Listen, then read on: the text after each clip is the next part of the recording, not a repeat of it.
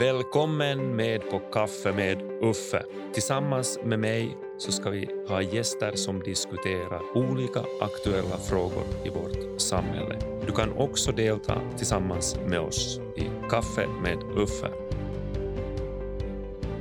Hej, 8:31 visar min klocka, så det där, då börjar vi på. Det betyder att vi är hjärtligt välkomna allihopa till Kaffe med Uffe denna soliga morgon i mars. Solen skiner inte här där vi sitter faktiskt, men när vi kom hit så var det jättevackert.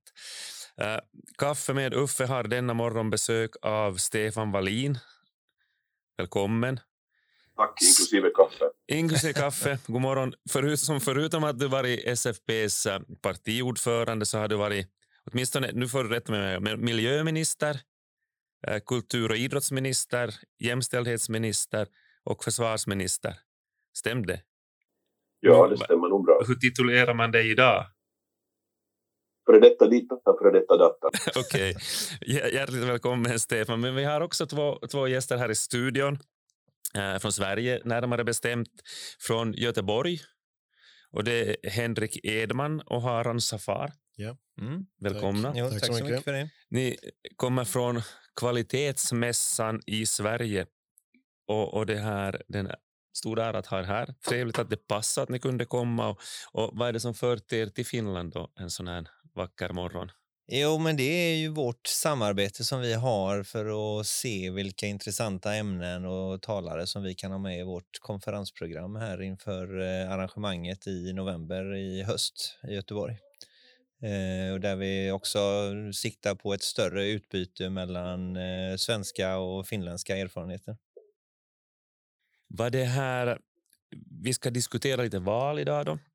Tillsammans så temperaturen stiger och på valtermometern. Men jag tänkte faktiskt börja med er, Henrik och Harun. Kvalitetsmässan det är 21-23 november. Så har tema hållbar välfärd. Varför har ni valt hållbar välfärd? Ja, men vi har valt hållbar välfärd för att det så fokuserar man väldigt mycket på hållbarhet inom offentlig sektor i Sverige. Det har ju varit intressant och relevant under ett par år, men nu verkar det som att det tar fart på riktigt. Utöver det så är det så att i hållbarhet så ingår det ganska mycket. Det är inte enbart miljöfrågor och hållbarhet och cirkulär ekonomi, utan det är så mycket mer. Det är en hållbar arbetssituationen, hållbar organisation, hållbara system som är robusta. Så att det täcker in ganska mycket av det som är intressant och relevant för offentlig sektor idag. Vi kan också tillägga att vi står inför ett stort steg när det gäller digitaliseringen också, där man måste verkligen ta tag i den nu och dra nytta av den teknik som finns. Och då behöver man också göra det på rätt sätt så att det blir hållbart i längden. Är det här är hållbar välfärd, är det ett tema också i vårt val, Stefan? Nej, det har just startat upp, vi har inte riktigt sett de där stora debatterna ännu, men är det någonting som kommer att lyftas?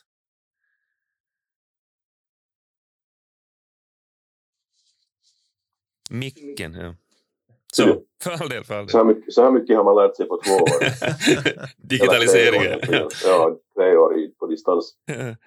Jo, det är klart att hållbar välfärd kommer att vara ett ordpar vi kommer att stöta på många gånger. Det har också skaffat med det att väldigt få samhällstrender eller eftersträvade politiska mål kan längre kapslas in utan att hållbarhetselementen vägs in i sammanhanget. Det är en annan sak som vad man avser med hållbar välfärd. Och där kan vi sedan ha olika tolkningar också beroende på det som kallas politik. Men det är viktigt att partier och politiker liksom öppnar upp vad de anser och avser med hållbarhetsbegreppet. Om de överhuvudtaget använder det i samband med ordet välfärd. För det är också konsumentupplysning om de inte gör det. Ja, det är ganska intressant och det... Vi är ju på något sätt, när det gäller hållbarhet så var det precis som Harun du var inne på. Vi pratade ju bara egentligen om, det var egentligen klimat. Globala mål som var det här. Men nu har det kommit in då ekonomisk hållbarhet. Jag brukar själv lyfta språklig hållbarhet. Mm. Jag tror, Stefan, du som har varit aktiv här på finska sidan, är språklig hållbarhet någonting som kan bli ett någonting att diskutera när det gäller valet? Ja, alltså det är ju utan vidare ett element när vi talar om kvaliteten på servicen. Ta bara offentlig upphandling. Så till exempel att en offentlig upphandling som har skaffat med betjäning över disk eller någon typ av personliga myndighetskontakter eller företagskontakter. Alltså. Så är det utan vidare i köparens intresse att plocka in sådana element som man definierar som kvalitet i en upphandling. Och det är att man till exempel upphandlar en bespisningstjänst på öppna marknaden och sätter in språkkrav bakom kassan eller bakom matlinjen som ett element i kvalitetsbegreppet. Så det kan man väl kalla språklig hållbarhet. Och det är ju det där med tanke på vad vi står inför när det gäller näringslivet och den arbetskraftsbrist som finns, så måste ju det här med språk bli någonting vi diskuterar i Finland också. Vi har ju oerhört stora språkkrav, känns det som, i Finland. Där tycker jag att man i Sverige har varit bättre att ni har också en betydligt större invandring och en längre historia med nyinflyttade. Att inte ställa så att faktiskt kunna komma in i arbetslivet med sämre språkkunskaper. Jo, men det stämmer. Och det är ju positivt på det sättet att folk kommer ut i arbete. Ja. Sen finns det ju negativa saker med det här också. Och framförallt ser man det inom förskolan, inte så mycket skolan men framförallt förskolan, där man har områden där man har många elever eller barn med utländsk bakgrund som inte kan eller är så bra på svenska, och sen så kan inte personalen svenska heller, och då får du ett problem i förlängningen att de lär sig inte språket. Och detsamma gäller inom äldreomsorgen, där man har sett stora brister eller problem där personal inom äldreomsorg inte kan behärska svenska, vilket innebär att det uppstår kommunikationsbrister. Och numera så lyfts det lite röster att är man inte godkänd i svenska och inte kan behärska språket, så kanske man inte ska jobba inom offentlig sektor där man utför service hemma hos äldre. Nej, det kan man förstå. Vid det här, Stefan, är ju när det är i Finland så de här språkkraven känns på något sätt för oss väldigt starka, och det är ju bra att kunna språk, det är inte det jag menar, men måste vi lätta på dem när vi förväntar oss att vi ska få mera människor som kommer hit? Länge har ju språkkraven för oss handlat om finska och svenska, och det har också varit ett sätt förstås, del av offentliga sektorn och språklagen till exempel, att se till att vi har folk på åtminstone centrala positioner som kan tillgodogöra sig landets tvåspråk. Men i takt med nu att vi internationaliseras också innanför våra gränser, och att vi behöver väldigt mycket mera, inte bara händer utan också hjärnor, kulturer, människor, muskler från andra länder, så måste vi naturligtvis nog vara beredda också att titta på språkkravsregimen som vi har idag, inte kanske över hela linjen, men åtminstone från fall, ska vi säga, möjliggöra från fall till fall bedömningar, till exempel beroende på regionala omständigheter, och det kan ju tänkas att det ibland på grund av regionens språkförhållanden kan vara fiffigt att kunna avvika, där var man istället i den andra vågskålen får mera människor med en yrkeskunskap som man absolut behöver. Och sen ska vi komma ihåg att när det gäller invandring, så det bästa sättet att integrera invandrare i Finland också språkligt sett, så det är ju via arbete. Då har du de människokontakter du får, och kanske det i början inte går så flytande på finska eller svenska, men nog är det ett väldigt bra sätt att lära sig språk, learning by doing. Ser du inget hot när det gäller som det finlandssvenska? Vi vågar lyfta upp den frågan också, att det där, när vi pratar om flerspråkighet, är det bort från tvåspråkighet? Det är säkert i viss mån bort från tvåspråkighet, därför att mängden språkkakan liksom är väl ganska konstant. Men man kan också säga att den inte är konstant, därför att vi får in flerspråk som också betyder att människor med finska och svenska som modersmål har en möjlighet att få kontaktytor med människor från andra kulturer som talar andra språk. Så det att det talas mitt i allt tre språk eller fler på en arbetsplats så behöver inte vara enbart dåligt. Men det är klart att en äldre som, eller en sjuk som befinner sig i ett akut livskedje och till exempel behöver få akut vård, så vill nog väldigt gärna ha den här vården på eget språk. Det vet vi, och det har varit alltid ett argument också när vi har talat för behovet av tillräckligt mycket svenska kunskaper i vården eller polisen till exempel, eller domstolsväsendet. Så jag gillar annars när vi pratar integration i framförallt svensk Finland idag, så har man valt att lyfta upp svenska som första språk att integreras på. Inte att man integreras på svenska, utan att man integreras på svenska som första språk. Och det finns en viss skillnad i det, därför att man förväntas också kunna flera språk i arbetslivet idag. Men språkfrågan är inte på det sättet i Sverige förstås så jättestor, men integrationsfrågan är stor. Den är väldigt stor, och den var ju väldigt stor under valet som vi hade i höstas. Det var ju en av de absolut mest debatterade frågorna, ska jag säga. Också mycket kopplat till just den kriminalitet vi har sett senaste tiden. Att det har pågått olika skjutningar och sprängdåd. Så att den är hela tiden närvarande konstant också. Så att det är någonting man jobbar aktivt med i Sverige. Det kopplas också i Finland mellan gängkriminalitet och invandring, så kopplas nog ihop också i debatterna i Finland ganska starkt. Vad fanns det andra för frågor som ni, det är ett år sedan det var val i Sverige? Ja, ett halvår. Ja. Vad var andra så här viktiga frågor som lyftes där? Det var ju mycket kopplat till lag och ordning, var ju en stor fråga. Sen så lite allmänt om välfärden kan man väl säga. En hel del kopplat till energi också. Energi har också varit en stor valfråga i Sverige. Mycket pajkastning. Man tycker att vem är det som är ansvarig för nedrustning av kärnkraften i Sverige, och ja, så att det var högaktuellt just under valet. Sen var det ju allmänna frågor, skolan, vården, omsorgen, men de tog inte så stor plats egentligen. Vi kikar lite på det också här, just vad svenska folket tyckte var de viktigaste valfrågorna, men det var inte alltid de som debatterades. Sjukvården var den viktigaste frågan, tyckte väljarna, men det var inte den som var högst upp på agendan i de politiska debatterna. Sjukvården, jag har en känsla av att det blir heller den där stora debattfrågan i Finland. Med tanke på att vi just har gjort den här reformen. Vad tror du, Stefan? Är det en riktig iakttagelse? Ja och nej. Alltså det, i och med att vårdreformen nu är på väg att genomföras eller genomförd, så har det ju hänt förstås. Den stora manövern har skett, att vi har flyttat upp vården och pengarna från kommunerna till en ny nivå, och de facto är staten den som finansierar den indirekt. Men sen är det väl klart att vi ännu inte vet vilken den optimala finansieringsnivån eller tillräckliga finansieringsnivån på vårdsektorn är.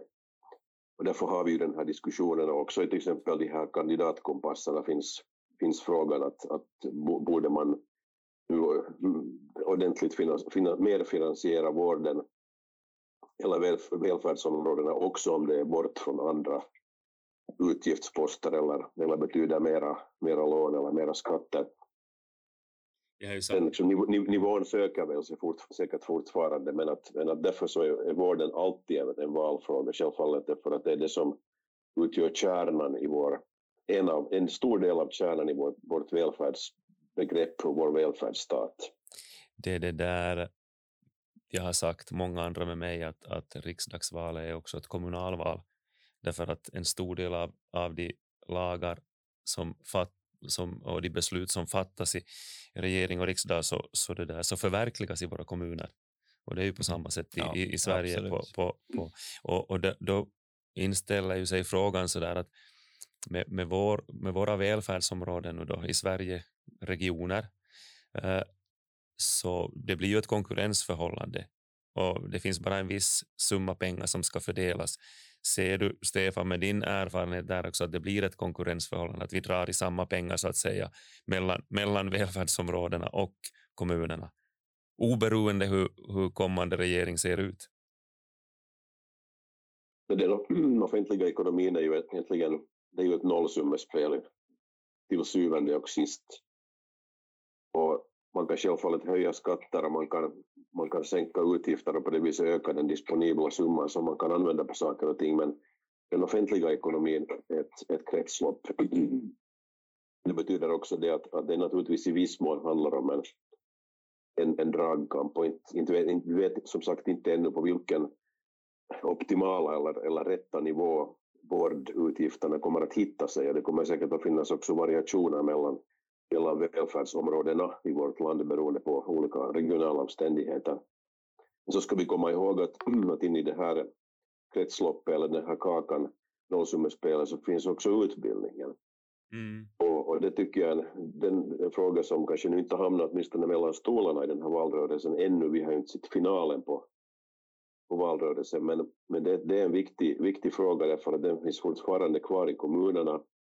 Och nu har vi igen en väldigt stor enighet mellan partierna om att vi inte ska skära i utbildningen. Vi har hört det förr. 2015 hette det också så här och det var en bluff som vi alla vet. Men nu kan det tänkas att både partier och väljare är mer fokuserade på att den här bluffen inte ska upprepa sig. För att utbildningen är fortfarande det bästa sättet att förändra världen. Och den är oerhört viktig både på kommunal nivå och ända upp till statnivå från dagis till doktor. Det där. Ja, och vi har i våra mål för regeringsprogrammet förstås från Kommunförbundets sida så har vi ju lyft bildningsfrågorna, utbildning och förstås naturligtvis sagt att vi inte vill att man skär där. Det är absolut fel ställe att när man tittar på den kommunala servicen så är det kanske en av de viktigaste sakerna vi gör, kanske den viktigaste.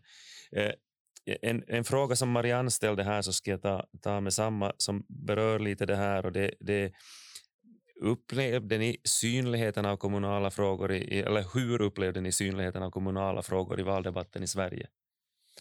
Alltså, fick den någon utrymme? Inte så mycket skulle jag säga, inte det som, sen är det ju som du är inne på, det berör ju kommunerna också men det är inte så att man diskuterar de kommunala förutsättningarna i valet. Utan man blir ju påverkad i andra led istället. Skolan är ju en kommunal angelägenhet i Sverige. Det finns ju ett parti, möjligen två, som förespråkar att staten ska ta över ansvaret för skolorna som det var en gång i tiden i Sverige. Men det är ju ganska små partier som driver den frågan så den fick ju inte mycket utrymme egentligen. Och det är väl den frågan som i så fall verkligen hade påverkat kommunerna mycket. Samma diskussion förs i Sverige också gällande sjukvården och det konstaterar Lars här också i chatten att ett förstatligande av sjukvården var en av valfrågorna.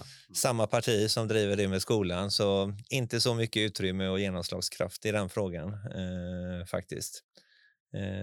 De stora partierna lyfter inte det och vill inte ha det. Nej. Det som vi har lyft här från Kommunförbundet också i våra mål är ju att överhuvudtaget den här normstyrningen gentemot kommunerna skulle upphöra, om vi säger det på det sättet, åtminstone mindre sådan.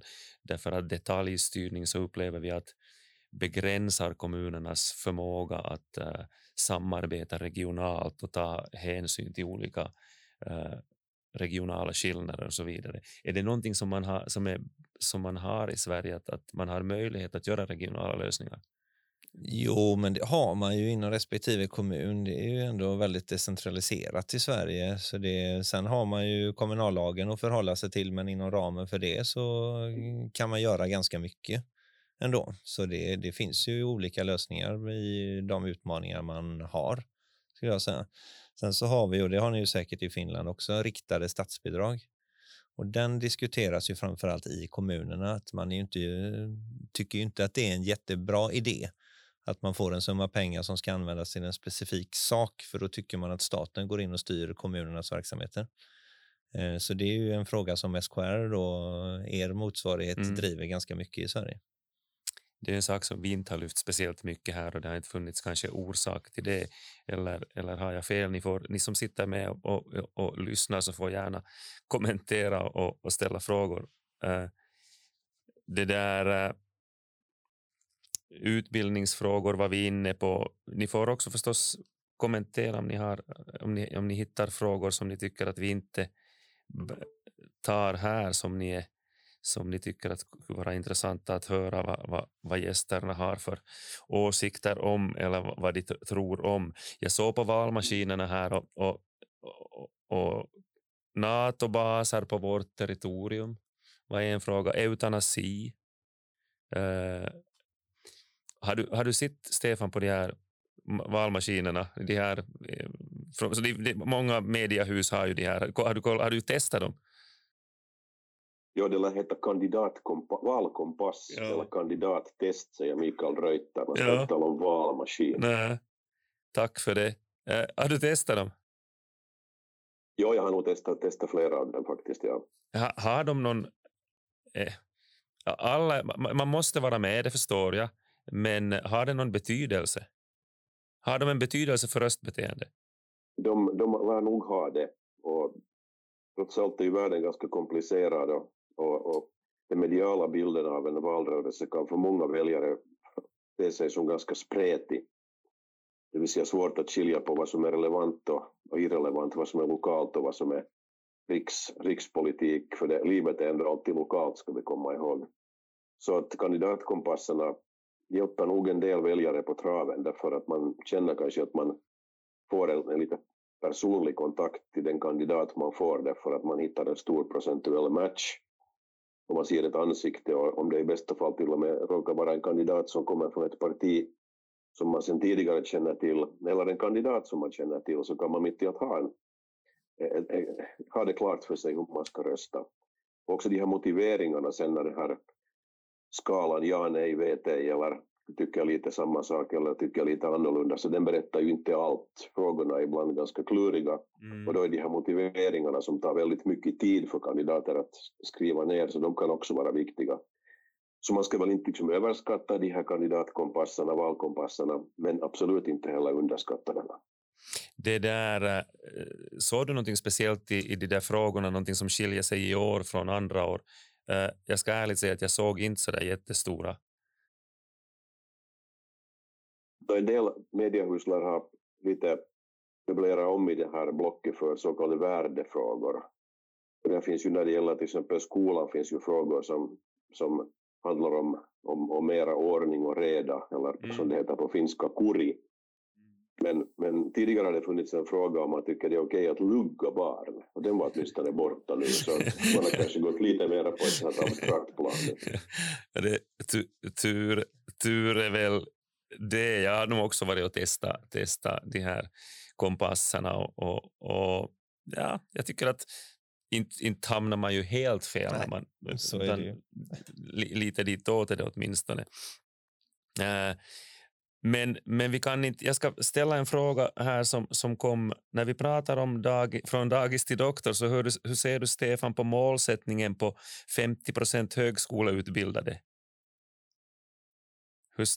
Hur viktig arbetskraftsinvandringen här ställs här? Ja.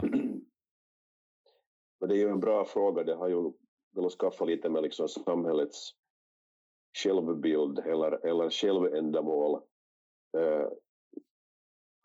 Tycker man att det är viktigt att höja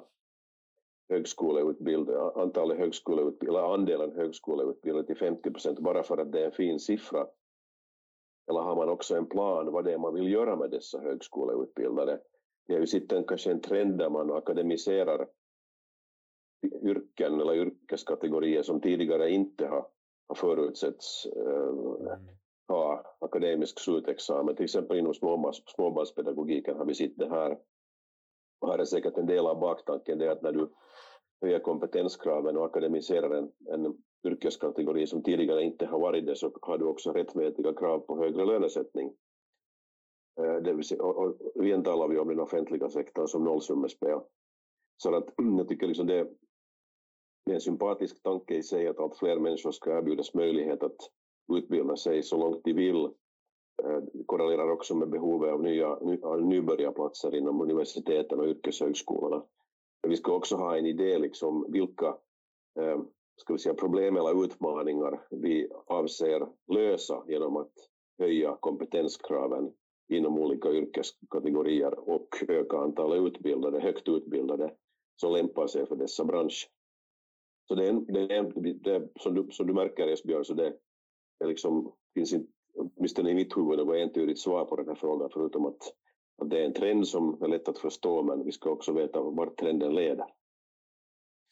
Ja, det är en svår fråga det där. Jag ska hoppa till en annan fråga som på något sätt plötsligt blev lätt, och det passar extra bra, Stefan, när du är här att ta den, och det är NATO. Jag tror aldrig att Finland och Sverige, åtminstone känns det så, att vi aldrig har varit så nära varandra som vi är just nu. Har ni samma känsla? Ja, men det tror jag absolut. Man har verkligen gått hand i hand i den frågan. Finlands bilden är liksom positiv, den har säkert det alltid varit det, men ännu mera. Jo, men jag tror att man ser verkligen Finland som en stor hjälp i detta i Sverige. Det är den bilden som förmedlas.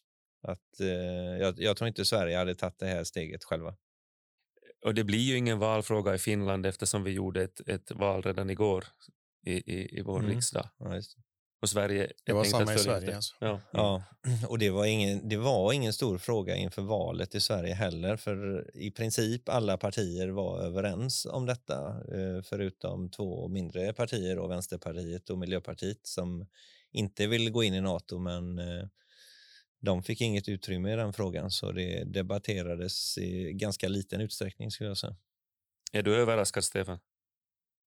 Nej, nu var det ganska väntat att den här frågan, i och med att den seglade upp på dagordningen så snabbt och löstes så snabbt, de facto redan 18 maj förra våren när Finland och Sverige lämnade in sina ansökningar i Bryssel, så då var bollen i rullning. Och jag väntade mig inte heller att det skulle bli någon större valfråga i Sverige, och inte blir det i Finland heller. Den frågan som förstås inställer sig, som är kopplad delvis till NATO, så det har ju skaffat med så resurseringen av försvarssektorn. Och vi har vetat den här NATO-rekommendationen på 2% av bruttonationalprodukten till försvarsutgifter, den hänger kvar, och den kommer också den nya finska regeringen att få ta ställning till. Men också här vet vi att det finns en förbluffande stor enighet om att vi måste satsa på försvaret också i fortsättningen, och 2% har åtminstone inget av riksdagspartierna som jag har märkt opponerat sig emot. Så inte heller här ser det ut att bli någon stor fråga av det här. Jag tror nog att om det fanns dubier kring NATO-frågan eller behovet att satsa på vårt försvar för ett drygt år sedan, så alla de frågorna har besvarats av Vladimir Putin. det där, finns det något tecken på hybridpåverkan? Hur tänker du då? Med tanke på valet här, eller hur stor är risken, ser ni? Upptäcktes det någonting i Sverige när det gäller valet med att någon skulle blanda sig i? Ja, du tänker så. Mm. Nej, alltså det pratades ju mycket om det innan, men nej. Risken finns väl alltid? Risken finns såklart, men det är ingenting som kom fram efter valet i alla fall att det skulle varit någon påverkan. Men det debatterades ganska mycket innan. Inte åtminstone har jag sett här heller, eller vad man läser och ser. Du har mera insyn, Stefan. Finns det, man följer säkert bra med det, kan jag anta. Som gammal försvarsminister så har du kanske bättre insyn än vi andra. Nej, jag har nog samma. Före detta ska jag säga, inte gammal. Många gängar som jag följer med, samma datorer och webbsidor. Men jag har läst lite om det här. Det finns nog hela tiden en hybridpåverkan. Också liksom systematisk hybridpåverkan, trollverksamhet på nätet i Finland från Ryssland som gäller exempelvis synen på försvarspolitik och NATO fortsättningsvis. Men den är inte så aktiv, och den är allra minst så effektiv som den kanske var tänkt att vara, därför att den här NATO-frågan är ju löst. Och i stort sett alla partier, förutom ett halvt parti i riksdagen, så har varit för. Det finns en risk, tror jag, bland trollerna, och till och med de har insett att allt för brutal opinionsmanipulation i Finland så kan helt enkelt backfire, alltså slå tillbaka. Vi har en ganska hög allmänbildningsnivå i Finland, så han har billiga tricks och tjuvnyp och halvsanningar så går inte hem här på samma sätt som i länder som kanske har en mindre benägenhet till käll och mediakritik. Så att det pågår, men att den har inte särskilt stor effekt. Och dessutom så är mjölken spild, så att säga, ur trollens synvinkel. Mm. Jag bara tänkte på en sak kopplat till NATO. Det verkar inte vara några problem för Finland att bli godkända, men för Sverige ser det ju lite mörkare ut. Tänkte ju Stefan som tidigare försvarsminister. Kommer Finland gå med även om Sverige inte blir godkända? Ja, det är den fråga vi har grundat på här de senaste veckorna. Det är ju egentligen inte en fråga som vi själva enbart kan påverka, utan det hänger ju naturligtvis på Turkiet och också Ungern, som inte ännu har ratificerat våra ansökningar. Men ifall Ungern och också Turkiet ratificerar Finlands ansökan, men Turkiet exempelvis inte Sverige, så då är det ju ett val som Turkiet har gjort och inte Finland. Mm. Och då kvarstår frågan att är det bättre för Sverige att Finland stannar utanför och väntar, eller att vi går med och bidrar till att bygga en NATO-buffert runt Sverige i väntan på att ni också kommer med. Förmodligen det senare. Mm. Det tror jag. Jag måste ställa en fråga, vi ska snart börja avsluta. Jag måste ställa en fråga som kan verka konstig, men som man får ibland. Och finns det någon kommunal dimension i NATO-frågan? Alltså när det gäller beredskap så finns det ju faktiskt en ganska stor. Det gör det, och den frågan diskuteras mycket i Sverige. Den civila beredskapen, där stor del av ansvaret hamnar på just kommunerna. Och där det påverkar kommunernas budget och deras förutsättningar egentligen. Så det är en jätteviktig fråga just nu. Men jag vet inte om man kan kalla det en NATO-koppling, men det är i alla fall kopplat till försvaret. Ja, alltså NATO-medlemskapet gör ju hela Finland tryggare, och livet är lokalt, så då blir livet tryggare också i kommunerna. Men jag håller nog med om det, att den här försörjningsberedskapsbiten är ganska viktig. Och det handlar ju om att vardagen ska fungera också i kris och krig. Och där har offentliga sektorn och privata sektorn och tredje sektorn en väldigt naturlig roll i den finländska försörjningsberedskapsmodellen. Och där tror jag att man i Sverige också tittar ganska noga på hur oideologiskt och okomplicerat vi har sett på den privata sektorns roll i försörjningsberedskapen. Mm. Sen tittar man väldigt mycket på Finland, för i Sverige så har man har ju efter kalla kriget inte alls haft samma beredskap och försörjningsberedskap som Finland har haft, för Finland har ju haft en intakt beredskap. Däremot i Sverige så har man ju avvecklat den totalt, och nu börjar man ju titta på hur ska man bygga upp den på nytt då. Så att där tittar man nog ganska väldigt mycket på Finland. Ja, det har vi förstått också i våra kontakter med Sveriges kommuner och regioner, att man gärna vill tillsammans med oss och med våra kommuner se på hur man kan göra det.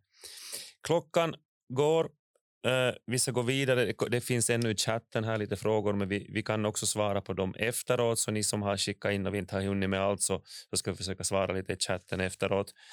Men vi är tvungna att börja avrunda det här. Jag tackar givetvis mina gäster. Vi ska fortsätta med er från våra svenska gäster här ännu och diskutera Göteborgsmässan och det, vad som ska hända i november. Precis, det blir intressant. Så det ser lite vad vi kommer fram till. Mm. Och det är förstås möjlighet också från Finland att delta från våra kommuner. Absolut, det hoppas vi på. Det var ju ett antal från Finland redan förra gången. Och det har ju varit det historiskt också, så...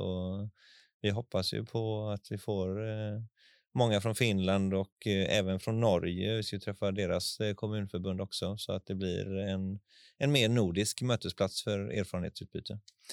Och igår ska jag säga också att igår träffade vi det estniska kommunförbundet och där vi har nu tagit ställning till att erbjuda fler seminarier på engelska om man nu inte är jättebekväm med att ta del av det på svenska, så det kommer erbjudas mycket mer på engelska framöver. 21-23 november. Göteborgsmässan. Ja. Vi ska se. Det kommer annars opinionssiffror idag gällande valet, och där det är ganska intressant. Det är så här, fast vi inte har blockpolitik i Finland, men det uppstår i alla fall block. Vi har de tre största partierna ligger i princip på 19%, om vi avrundar lite sådär, Samlingspartiet och och Sannfinländarna och SDP. Och sen är det ett hopp till 9% ungefär för Centern, Gröna och Vänstern. Och så längst där nere då finns KD och SFP och liken nytt. Men det där, intressant att se. Tack Stefan för att du tog dig tid, trots att du är lite krasslig, att vara med över Teams med oss här nu på morgonen. Jag kryar på dig. Tack, jag känner mig redan piggare efter att ha träffat er.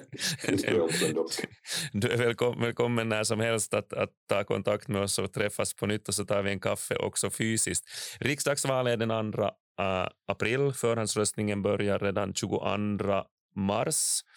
Rätta mig om jag har fel, men så borde det vara.